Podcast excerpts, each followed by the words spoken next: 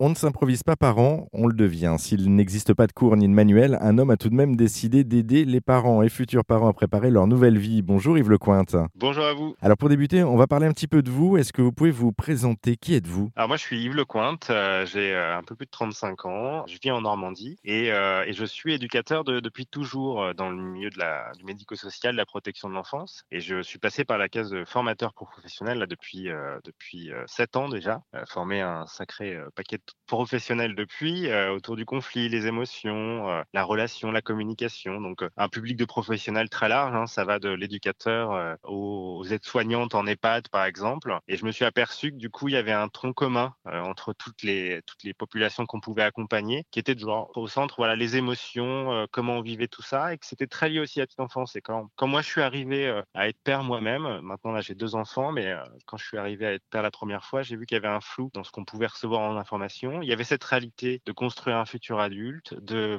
euh, bien maîtriser ses propres émotions, les émotions de l'enfant qui vont être à, à accompagner, à construire, à identifier pour lui. Et je me suis dit que là, il y avait quelque chose à faire euh, pour nourrir les autres parce que on trouvait de tout dans les conseils euh, sur Internet auprès des professionnels nourrices, voisines, belles-mères, etc. Donc il y avait un flou que moi je voulais essayer de clarifier, pas dans l'idée de créer un mode d'emploi tout ficelé, mais créer quelque chose où on vient un peu plus à être savant dans ce que l'on fait, une dynamique un peu professionnelle autour des, des ateliers que j'ai créés, voilà, avec cette logique ensuite euh, pour offrir le meilleur aux futurs parents, mais que, mais que vraiment euh, ils soient plus alertes sur ce qui va se passer euh, pour eux, pour que ça fonctionne dans le temps, parce que vraiment l'enjeu il est, il est très fort quand on devient parent. Euh, on fait pas ça juste pour le plaisir d'avoir un petit, euh, un petit objet à côté de soi. Il y a vraiment un enjeu euh, à très long terme, donc euh, aidons un maximum de futurs parents pour que euh, ils puissent être euh, bien dans leur basket et qu'on soit, crée des enfants bien dans leur basket aussi. Oui, c'est une, une vraie préparation. Je rebondis là-dessus. En fait, encore plus quand c'est le, premier, c'est un vrai changement de vie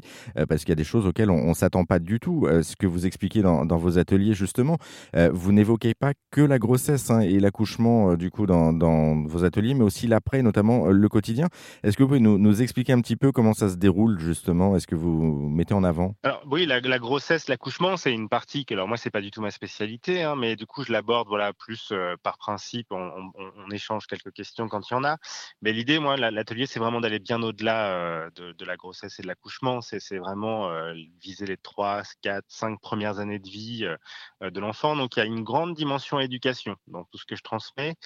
Comprendre que lorsqu'on a, qu'on parle à son enfant quand il est tout bébé, il y a un intérêt, pourquoi on le fait, le bain de la même manière, les rituels du soir pour le coucher, l'habillement, tous les échanges que l'on va avoir avec lui, le nombre de regards, la, façon de parler, le ton, le rythme, tous ces éléments-là, il y a une, dimension éducative. On va nourrir psychiquement notre enfant. Et donc ça, c'est important de l'expliquer pour qu'on le fasse en ayant conscience que je ne fais pas ça par hasard, c'est parce que je suis gentil, je le fais aussi parce qu'il y a un vrai intérêt pour mon enfant. Donc c'est une journée avec de l'éducation euh, un peu disséminée partout, avec un module vraiment spécifique ensuite euh, pour l'éducation aussi, euh, le fonctionnement du cerveau, les émotions, etc. Il y a tout l'aspect quotidien, c'est-à-dire que la première année, on est un peu perdu, euh, on a l'habillement du bébé, euh, le change, les couches, euh, quels produits utiliser, le matériel. Donc l'idée, c'est de clarifier un peu ça. Je, je fixe pas de règles non plus toujours, c'est vraiment vous fonctionnerez comme vous voudrez ensuite. Voilà mon idée de ce que ce que vous pourriez prendre comme outil parce qu'il me paraît intéressant, mais pourquoi il me paraît intéressant? Il y a de la prévention des risques, mort, bébé, bébé secoué,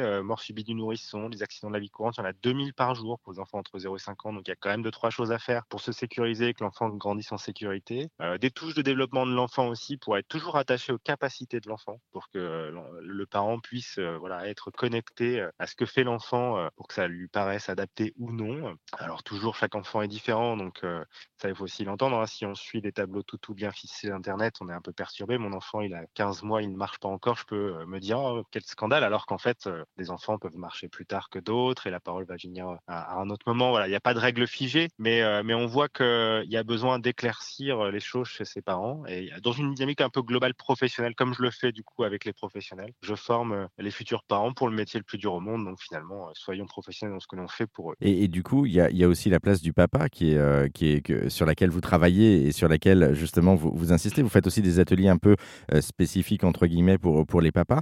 Euh, Euh, on parle un peu de cette place de papa justement dans la famille, dans la société. Selon une enquête de l'Union nationale des associations familiales datant de 2016, un père sur deux a le sentiment que la société considère son rôle comme moins important que celui de la mère. Pourquoi, selon vous? Alors c'est un, un, long chemin hein, quand même historique. La place du père, euh, elle est quand même rangée, mise, de côté. Alors au profit de quoi? Alors c'est un peu compliqué à répondre comme ça, mais c'est que le père, il était fait globalement pour travailler, donc tout est fait, euh, tout est fait pour qu'il reste au travail et que la maman s'occupe des enfants à la maison. Moi, je suis aujourd'hui sur un autre créneau. Hein, c'est davantage, euh, pour moi, il faut deux humains absolument autour d'un enfant. C'est le plus simple. Un humain peut fonctionner, mais deux humains dans le sens où peu importe le, sexe du parent, le genre, surtout des, des, des, parents aimants un maximum et présents et actifs et moteurs dans le quotidien de son enfant qui va le nourrir psychiquement en sécurité et qui va le faire grandir de la meilleure manière. Donc pour moi, je viens bousculer le rôle classique du père où il va être content de pouvoir jouer un peu avec son enfant. Pour moi, il n'y a aucune limite à ce que à ce qu'un père peut, peut, faire dans le quotidien. Moi, je parle de, de plus en plus, j'évite les mots maternage, etc. Je, je, glisse vers le parentage pour vraiment fixer les rôles euh, là où ils veulent être, les deux parents ensemble, et donc euh, avancer. Euh, moi, je, je, parle souvent de, de la tribu centrafricaine qui va jusqu'à les, les AK qui vont jusqu'à mettre les bébés au sein pour répondre aux besoins de succion. Vous voyez, bon, nous en France, on n'y est pas encore prêt, mais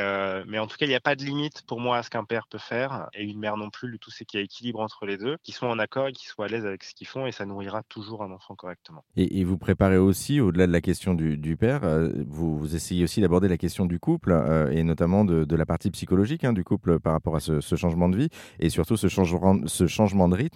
Vous évoquez par exemple la survie du couple après l'arrivée d'un enfant. Vous dites qu'un couple sur quatre se sépare à l'issue de la première année de vie d'un bébé. Vous avez quelques trucs et astuces aussi à, faire partager à nos auditeurs auditrices pour faire durer le couple Oui, bah on est au cœur un peu de ce qu'on doit mettre en, en avant pour son enfant. C'est la question des besoins. C'est-à-dire que des parents vont se positionner en tant que parents et répondre aux besoins de leur enfant, mais ils vont oublier leurs propres besoins. Et donc du coup, ça peut être des besoins simples comme le sommeil. On perd 1000 heures de sommeil la première année. Donc il y a des équilibres à trouver pour être toujours connecté à ses propres besoins. On peut être connecté à ses besoins de parents, mais derrière un parent, il y a, y a un couple. Et ce couple-là, par exemple, si on pense à la façon basique à la sexualité, parfois ça disparaît complètement, alors que évidemment, pour faire un enfant, il faut un peu de sexualité. Donc euh, comment ça se fait qu'elle disparaît? Comment la réamorcer? Comment l'aborder? Tout ça, c'est extrêmement important que ça ait place. Qu'est-ce qui a fait couple? Donc là, la, la, première année de la vie de l'enfant, euh, ça, ça peut disparaître. Et puis derrière un couple, et ça c'est la réalité sans, sans avoir d'enfant, il y a aussi l'homme et la femme, quelqu'un qui adore faire du sport ou d'aller voir les copains. Euh, ça, parfois, quand on devient parent, ça disparaît. Donc c'est important que c'est toujours une place. Et tous ces besoins,